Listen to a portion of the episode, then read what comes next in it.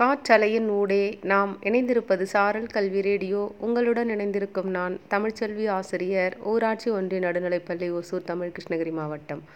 வணக்கம் குழந்தைகளே. நான் உங்களுக்கு ஒரு கதை சொல்ல போகிறேன் ஒரு ஊரில் ஒரு ராஜா இருந்தார். அந்த ராஜாவுக்கு தன்னோட காலத்துக்கு பிறகும் தன்னோட பேர் வந்து நிலச்சிருக்கணும். அதுக்கு வந்து மக்களுக்கு பயன்படுற மாதிரி ஏதாவது ஒரு பெரிய காரியம் பண்ணி அது மூலமாக அவரோட காலத்துக்கு பிறகும் பல வருஷம் மக்கள் வந்து அவரை ஞாபகம் வச்சுக்கணும் அப்படின்னு ஆசைப்பட்டார். அதனால் அவர் வந்து ம- மக்களுக்கு பயன்படக்கூடிய வகையில் ஒரு அன்னசத்திரம் கட்டி அதை வந்து பொதுமக்களோட பயன்பாட்டுக்கு விடணும் அப்படின்னு நினச்சி அதை வந்து அமைச்சர்கிட்ட சொல்லி அதுக்கான ஏற்பாடுகளை செஞ்சார். அந்த நாட்டிலேயே சிறந்த வல்லுநர்களை வச்சுக்கிட்டு கட்டிடக்கலையை பயன்படுத்தி சிறந்த பொருட்களை பயன்படுத்தி அமைச்சரும் வந்து அந்த அன்னசத்திரம் கட்டுறதுக்கு எல்லா ஏற்பாடுகளையும் செஞ்சார்.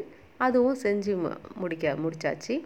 அது முன்னாடி வந்து ராஜாவோட பேர் எழுதின ஒரு கல்வெட்டு வைக்கணும் அப்படின்னு நினச்சாங்க. அந்த கல்வெட்டு வந்து பார்க்க ரொம்ப பளபளப்பாக இருக்கணும். பல ஆண்டு காலம் வந்து காற்று மழை எது பட்டாலும் வீணாகாத மாதிரி இருக்கணும் அப்படின்னு நினச்சாங்க. அதுக்காக ஒரு சிறந்த க பாறையை வந்து அவங்க தேர்ந்தெடுக்கணும். அதிலிருந்து வந்து ராஜாவோட பேரை பொறிச்சு அதை அந்த அன்னசத்திரம் முன்னாடி வைக்கணும் அப்படின்னு நினச்சாங்க. அதனால் அந்த நாடு பூரா தேடுறாங்க. அப்போ அவங்களுக்கு வந்து அந்த மாதிரி பளபளப்பான கல் கிடைக்கல சிறந்த கல். அதனால் அவங்க வந்து பக்கத்து நாட்டுக்கிட்ட விசாரித்து அங்கே அவங்களுக்கு அந்த கல் கிடைக்குது அப்படின்னு தெரிஞ்ச உடனே இவங்களோட படை வீரர்களையும் குதிரைகளையும் அனுப்பி வச்சார் அந்த ராஜா. இவங்களும் அங்கே போயிட்டு ராஜாவோட அந்த பேர் பொறிக்கிறதுக்காக ஒரு பெரிய பாறையை கண்டுபிடிச்சி அதை வந்து குதிரை வண்டியில் வச்சு இழுத்துக்கிட்டு தங்களோட நாட்டுக்கு திரும்பி வந்துட்டு இருந்தாங்க.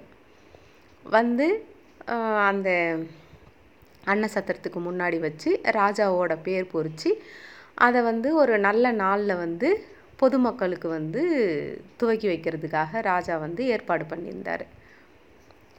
அவங்க அம்மாவை வச்சு அந்த அன்னசத்திரத்தையும் அந்த கல்வெட்டையும் திறக்கிறதுக்கு ஏற்பாடெல்லாம் இருந்துச்சு.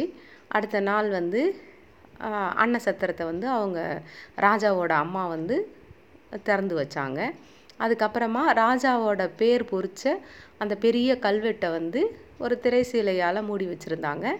அதையும் அவங்க அம்மா வந்து திறந்து வைக்கும்போது பார்த்தா முத நாள் வரைக்கும் ராஜா பார்த்துட்டு தான் இருந்தார். அவரோட பேர் அந்த கல்வெட்டில் பொறிச்சதெல்லாம். ஆனால் அவங்க அம்மா வந்து திறந்து வைக்கும்போது பார்த்தா அங்கே வேற ஒரு பெண்ணோட பேர் எழுதியிருக்குது. அது பார்த்தோடனே ராஜாவுக்கு ஒரே அதிர்ச்சி. அந்த அமைச்சரம்மா வந்து பார்த்தாரு. என்னது இது? அப்படின்னு. அப்போ அமைச்சர் வந்து என் மேலே சந்தேகப்படாதீங்க ராஜா.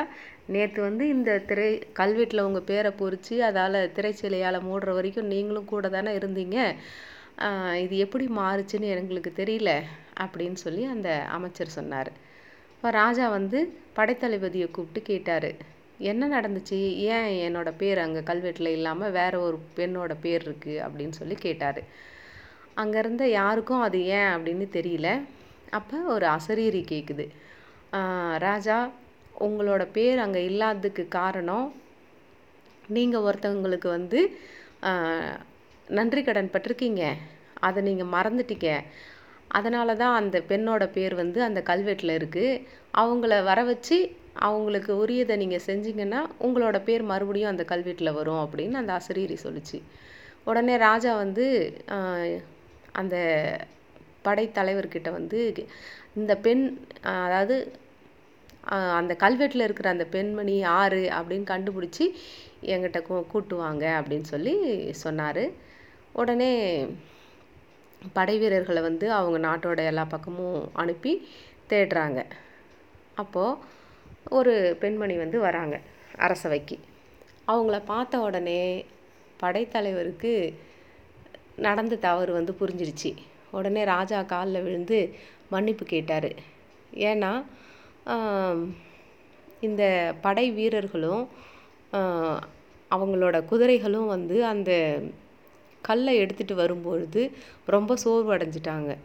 அடுத்த நொடி வந்து பயணம் பண்ண முடியாத அளவுக்கு அவங்க சோர்வாக இருக்கும்போது இந்த பாட்டி தான் வந்து அவங்கக்கிட்ட இருந்த உணவுப் பொருளை கொடுத்து படை வீரர்களோட பசியையும் அந்த குதிரைகளுக்கு வந்து அவங்க குதிரை லாயத்தில் பயன்படுத்தின அந்த தீவனங்களையும் கொடுத்து உதவுனாங்க.